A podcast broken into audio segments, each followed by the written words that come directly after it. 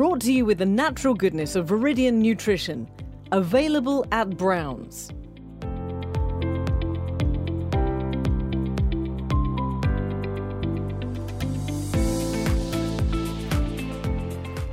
I'm Trudy Kerr, and welcome to The Interviewer. In this series, I talk to artists, campaigners, men and women of influence, musicians, performers, sportsmen and women, politicians, businessmen and women, and anyone who shapes the fabric of our society. It would be impossible for a single person in Malta not to know that we're just days away from a general election. Whether through the news, social media feeds, mobile phone game ads, billboards, banners all over the island, letterbox flyers, or just general conversation at the convenience store. We've been bombarded by pre election media over the past month and beyond. And to unpack this intense feed of wanted or unwanted information. I'm joined by Ivan Martin, an esteemed journalist with the Times of Malta. Ivan is one man who has a very clear understanding of Malta's political landscape, both as a writer with the Times, but also you've had first hand experience being involved in issues such as the 2020 attempt by Yorgen Fenech's defense team to bribe you. You have first hand experience. So, who is better to make sense of the theatre surrounding this election? than you. Th- Ivan, thank you so much for being with me here on The Interviewer. Thank you for taking the time. You are a journalist with The Times. Just give a little bit of background information. Hi, Trudy. Um, yeah, so I'm I'm a reporter of the Times, like you said, and I've been working with the Times of Malta as a journalist since 2013, uh, just after the 2013 election. That's when I, I jumped in. Um, I'm a political correspondent for the Times, so I cover politics from the ground up in Malta. So you really are the person that I need to be talking to. I hope so. well, you mentioned the 2013 election. I have actually been here for four. This would be my fourth election. So I was here 16 years ago, and I've seen the country change and the political climate change and a whole bunch of things going on. But this election feels very different. It has a very different mood around it. Am I wrong? Is that right? Am I am I just not quite getting No, it? you're right. You're right. It is a different election. And um, of the this will be the third general election I'm covering for the Times now. And I don't remember any of the either of the two before it being as limp as this one is. Even if you look at the engagement on timesofmalta.com, it's a general election campaign, yet uh, our readers seem more interested in what's going on in Ukraine, what's happening with the pandemic, even sports sometimes is, is uh, more widely read than what's happening with the election. Is that just because there's a lot of stuff going on, or is that because there just isn't an interest in the election? Because, in fairness, there is a lot of stuff going on right now. We do have that crisis in Ukraine, which is getting to a very hot temperature at the moment. But we also have coming out of the pandemic, we all saw that this was going to be over. We're endemic. We're all going to get move on with our lives, and suddenly we're seeing figures flying up all over Europe, and here in Malta as well. And you mentioned sports as well. There's a whole bunch of things. So is it just because there's a lot of noise going on that no one, less people are focused on the election, or is there really not that much interest? So this is a question I've been asking myself and asking people I, I, I work with. Uh, why? And uh, I guess it's a number of reasons. Like you said, there's fatigue.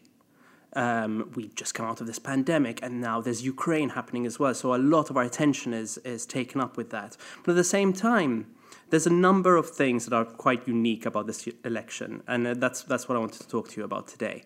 So we're in the last week now of an election campaign, um, but like we said, engagement is low. And why is that? So, aside from the fatigue and COVID and Ukraine, there are other factors that are unique about this specific election here in Malta. Labour has won two general elections in a row. They're going for the hat trick now. Um, they've won by massive majorities, landslide majorities. They've won by 30 something thousand, and then again by 35, some say 40. It's a bit contentious because there are a number of coal, um, coalition seats involved with the, with the with the opposition, but massive majorities in a country where past elections were won by 2,000 votes, 1,000 something votes. Yeah, so the, the election that my first election was won by the Nationalists came in by 1,416 votes, I do believe. I remember it because I remember thinking, what? Yeah, the number of people that live in a street, a medium exactly, sized street. Exactly. Yeah. Um, so there's there's one question with this election is is it a foregone conclusion? They've got such a massive majority now. They're going into their third, and the polls all indicate that they're going to win.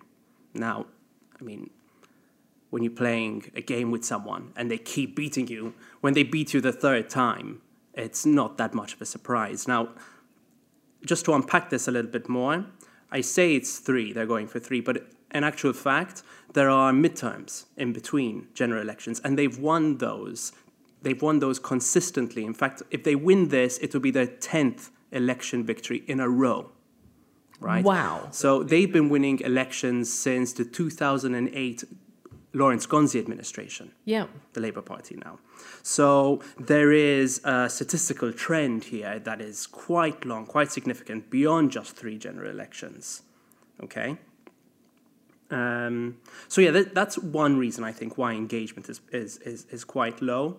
At the same time, um, while there's a one-month election campaign, before the prime minister blew the whistle, so more that's the prime minister's prerogative to decide when an election race starts. Before he actually blew the whistle, there had been this anticipation building up. Will he call it? Won't he call it? For weeks, maybe even a couple of months. Yeah. So a three-month uh, election campaign, two and a half month election campaign, it gets kind of boring for for people to be engaged with, especially when it's a foregone conclusion, or many would say it's a foregone conclusion.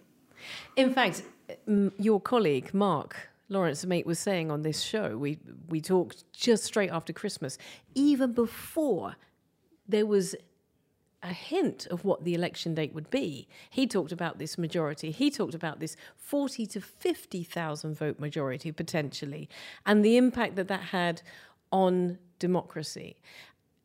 We're just days away from the election. Is it really so much of a foregone conclusion? Can we just say, okay, not really worth putting on the television and seeing what happens because we know what's going to happen? Hmm. So, I mean, Bernard Grech definitely wouldn't say so, right? But it's a mammoth task to overturn the majorities that Labour secured in 2013 and again in 2017. And with the midterms, they consistently secured these very strong mandates. So it's, it's an extraordinary task he's got ahead of him. Uh, it's not impossible, but the question people seem to be asking themselves is what will the gap between Labour and PN be, rather than who's going to win this election? Is this the is that then Bernard Grech's goal to reduce the gap? Because my question comes to you is if even PN know that there's a huge majority and it's unlikely that they're going to win, unlikely that they're going to win, anything could happen. But what is the goal of the Nationalist Party if they're the opposition are unlikely to win? Uh, What are they hoping for? Yeah, so there's there's Robert Abela and there's Bernard Grech going into this election. Now, for Robert Abela, he will be trying to secure. First of all, he's trying to secure his first mandate because he's an unelected prime minister. He took over from Joseph Muscat, and he was handpicked by a very relatively small group of Labour Party members, right, compared to the entire electorate of the country. So he's looking for his first mandate to actually have a legitimate government and lead the government. He'll also be looking at the gap, right? And he'll be looking at the gap that Joseph Muscat secured in 2013 and 17 and hoping that he can at least match that, if not better it, right? A number of the things that Joseph Muscat was criticized for, he has at least endeavored in some way to address, right? Um, He's also, for better or worse, navigated the country to, through this pandemic. So he'll be hoping to better that, better the 2017, which is already, you know, an unbelievable drubbing at the polls. Then there's Bernard Grech, and Bernard Grech is going into this, I think, in quite with quite a pragmatic approach. Uh, when he's in front of the camera, he talks about the Nationalist Party being in it to win it. Of course, he does, right? When I speak to people close to Bernard Grech, what they tell me is that he'll be hoping for a gap that starts with the number two, right? He wants anything below 30. Anything below 30 for him, his advisors tell me, is a win. It shows that he's managed to claw back some of that um, gap between the two parties. And he will then be able to go to his own supporters and say, I've done this in two years, right? I came in halfway through a mandate. Give me the full term, give me five years, and watch how I'll turn this into a wave against Labour and win the next election in five years' time. So I don't think Bernard Grech would admit this, but I'm sure that in the forefront of his mind, he's hoping, come on, let's get this at least 29. I think, personally, even anywhere in the low 30s is quite an accomplishment. Wow. As with every election, there has been a lot of mudslinging out there at the moment. And one of the things you, you mentioned there that Robert Abela came in and took over the Labour Party. And yes, he walked straight into a pandemic. He walked into a very difficult situation. And you can't take that away from him. He walked into a po- difficult political situation, but also then he work, walked into a situation which crisis. affected the whole world. And now we're seeing a different crisis with what's happening in Ukraine and the effect that we are going to be seeing that in Malta as well. But there is always a lot of mudslinging in these campaigns in Malta. But this time it seems like there's, you know, even a little bit more of this mudslinging. Are all the accusations true?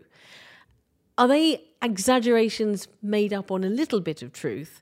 Or are they completely made up? As a and as a layperson, how do I determine How do you navigate it? yeah, how do I determine which is true and which is not? That's a really interesting question.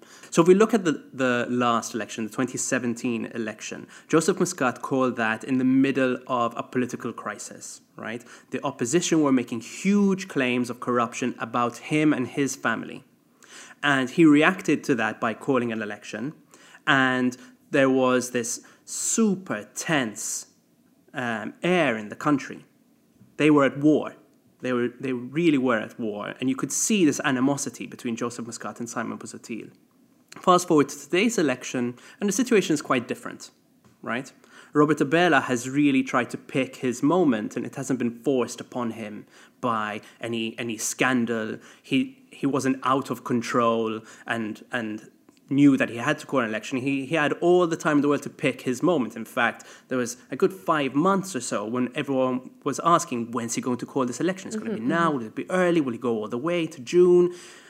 Um, so the mudslinging this time, what's happening now?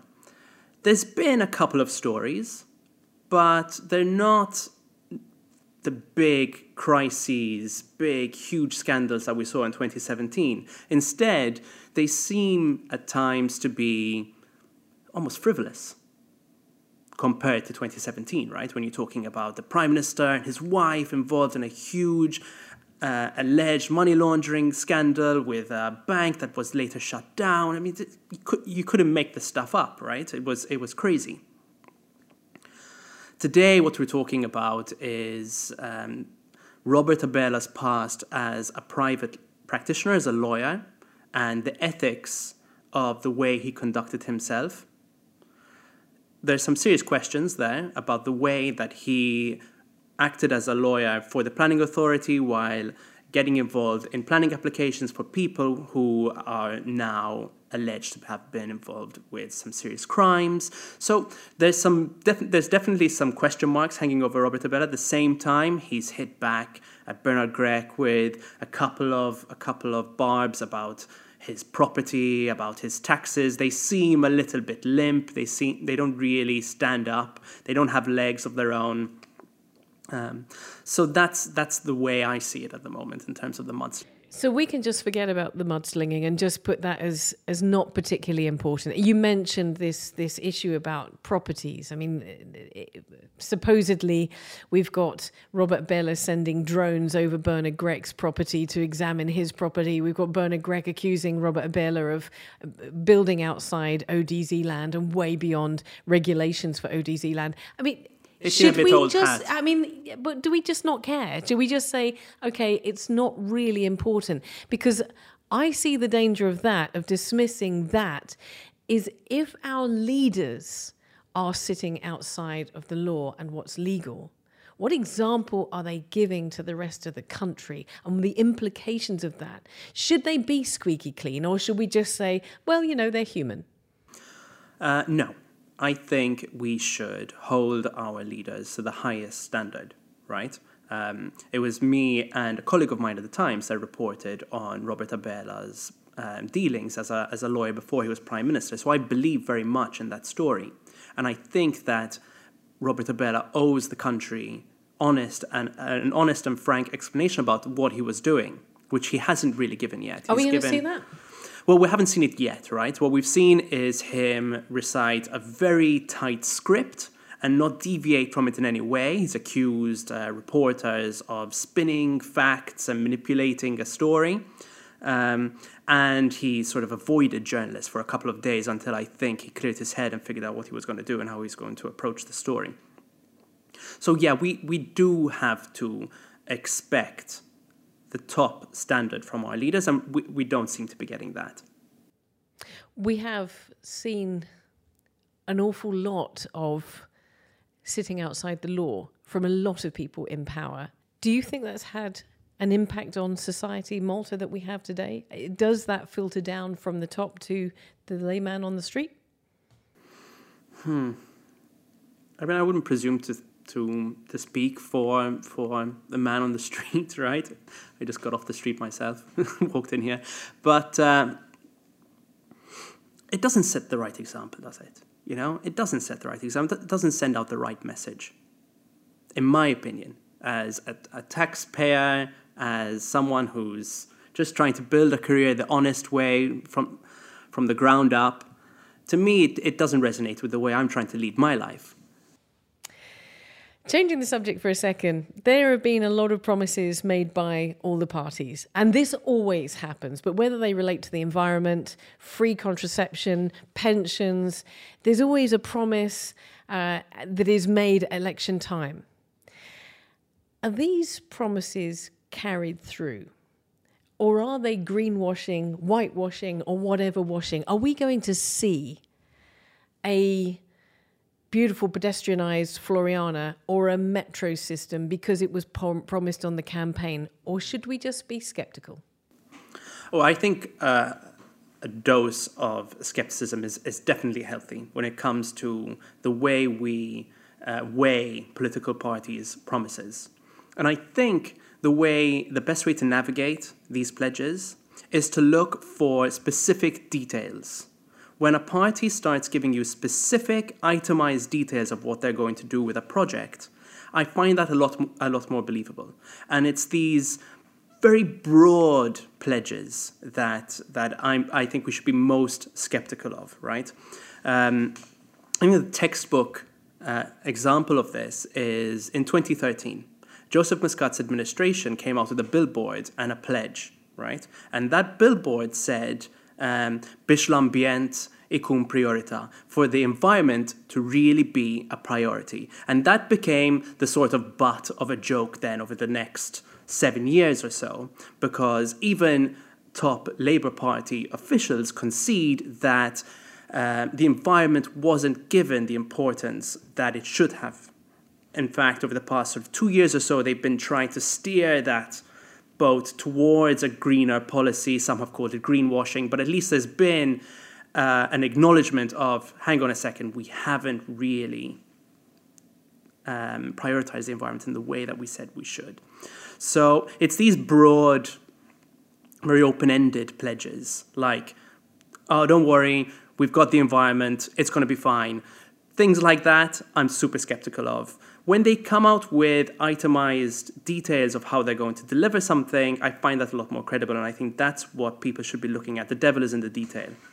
And it's really interesting that I use the word promise and you use the word pledge mm-hmm. because a promise and a pledge are miles apart. Oh, yeah. But when I see something in black and white, we are going to do this. To me, that's a promise, not a pledge. What you're suggesting is we look at all of these statements as an intent rather than an actual it's going to happen and scale the validity of whether they're going to happen on how much detail is in that pledge. Precisely. And if we look at, for instance, you mentioned it yourself, the Metro um, proposal, right? Which they announced just before the election, just before Robert Abela blew the whistle. Um, I know for a fact that the government had received a very detailed document on the Metro um, plan years before they announced it and unveiled it to the public. I remember being sat with a top government official about four years ago and being told, "We've got the document, um, it's all ready." And I remember trying to trying to get them to, to leak it to me, and they and, and they didn't. Is the end of that story. But so they've had this pledge there. They've had this um, party party trick that they've they've sat on and, and, and used just before the election, right? Now, what are the timescales for timeframes for the, for this project? We're talking over the next twenty years or so, right? So, a legislature is only five years long. Are they going to deliver a, a metro? Are they going to deliver the first phase of a metro? Are they going to do the initial studies for a metro? Are they going to issue a tender for a foreign company to come over and just do a study on whether or not it's viable. So we're not going to see a metro? Not in the next legislature, that's for sure. So this is a statement, this is an intent, this is a pledge that is in unlikely to come into fruition, certainly in, in as you said, in, in this government's lifetime. Which leads me on to my next question. If all of these promises or pledges are such good policies and worthy of bringing into a campaign, why haven't they been done before? If the environment is so important that you rest your campaign on people believing that you're committed to the environment, surely it would have been more truthful and more valid to have implemented an environmental policy two, three, four years ago, and people to be able to say, "Wow, this government is really meaning their crap about the policy uh, about the environment." But that's not what we're seeing. Yeah, and I think um, political parties should be should be measured against that, right? So the two main parties, as they go into this election, I think the electorate should be looking at them and judging what they say they're going to deliver against what they actually delivered over the past five years. Robert Abela, for instance, regularly talks about his what he views as his accomplishments.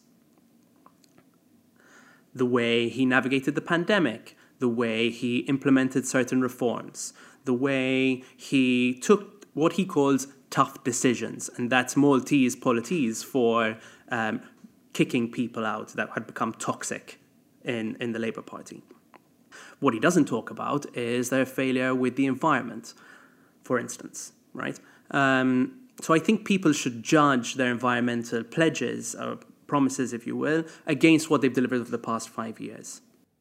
So, which are the topics, whether it be, let's say, it's health and obesity? We've just had a, a, a statement talking about the obesity rate in Malta whether it's health, whether it's environment, whether it's traffic and transport, whether it is a pension, which is the ones that we can really trust? Which are the ones that we should be looking at and saying, this is a government that delivered, or this is a government, an opposition, potential government that we believe are going to deliver? Which are the key ones that we should really be focusing on?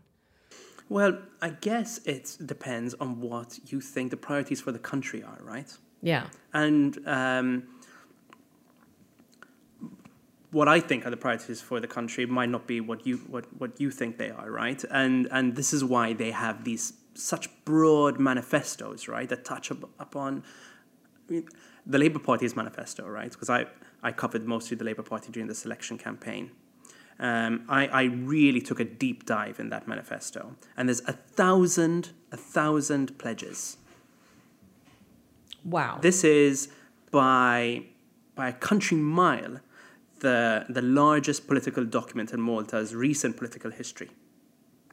They've got proposals on, on everything, right? And what they're, what they're doing there is casting a very wide net. And I know I'm not really answering your question on what I think the priorities are, but I think that's because what they're doing is casting as wide a net as possible to try and, and hit as many target audiences as they can.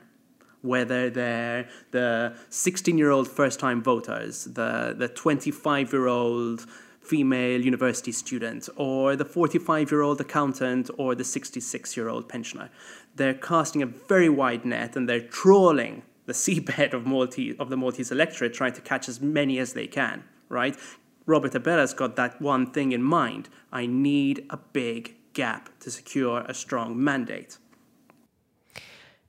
You talked uh, right at the very beginning about lethargy about the fact that we are quite tired. And I think a lot of people are also tired of this these broken pledges or promises. And a lot of people are tired of the mudslinging and are tired of where we've been since 2017. It has been a really tough ride for the, for Malta. It's been a really tough time, both internally and the way that Malta is perceived externally.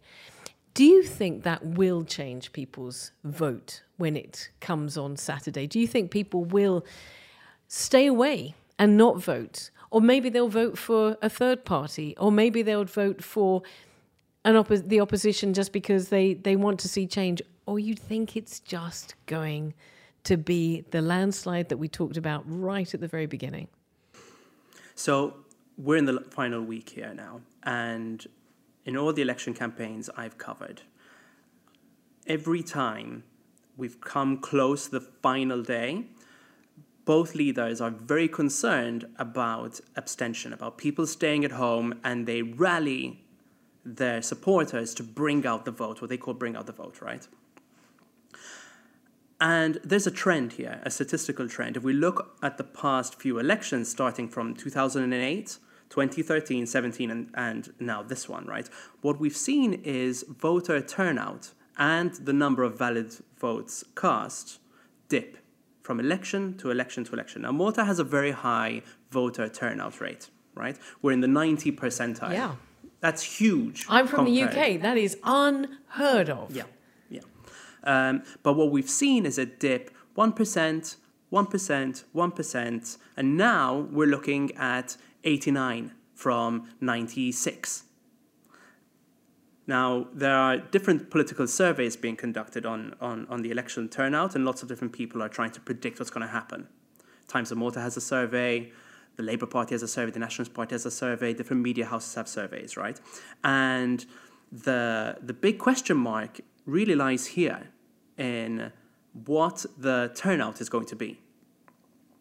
Some predict it to be in the 89 to 90%. Some predict it might be as low as 86%. Now, that's unfathomable in, in Malta's recent political history.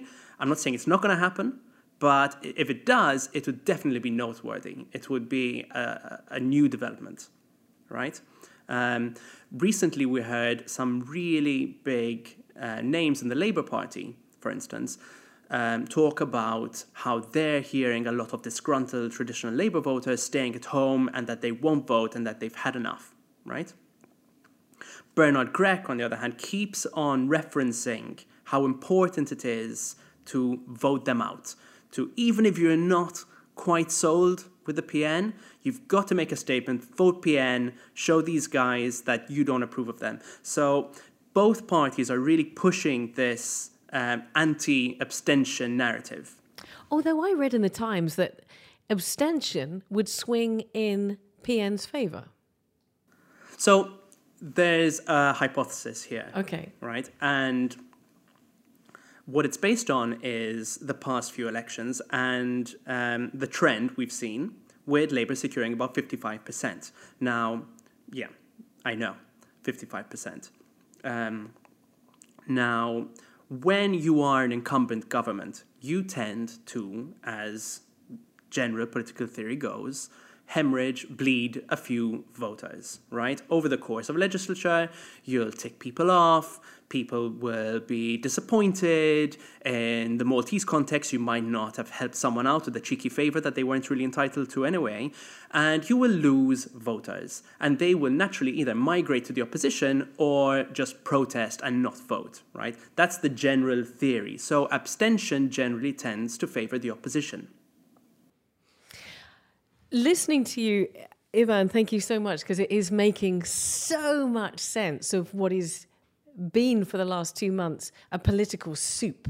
It has been difficult to navigate and to be able to to really make head or tail of uh, as we started out right at the very beginning of a, a, different atmosphere. It does really feel different. So it was fantastic for you to explain why and i really appreciate. My last question for you going back to the man on the street as you said you were just a few minutes ago what should they be looking for in their vote? If they are undecided if I can't vote, but if I was going to vote for the first time, what am I looking for? Am I looking for the party? Am I looking for the for the policies? Am I looking for the pledges, which I'm going to say now instead of promises?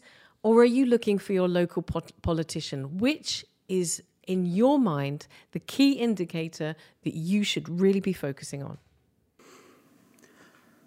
I always prioritize me personally, right? And I, I don't really like to be prescriptive on what I think people should do in the voting booth, but that's just what I do, right? I always think about what I want the country to look like at the end of the next five years. And which of the two parties I think comes closest to that.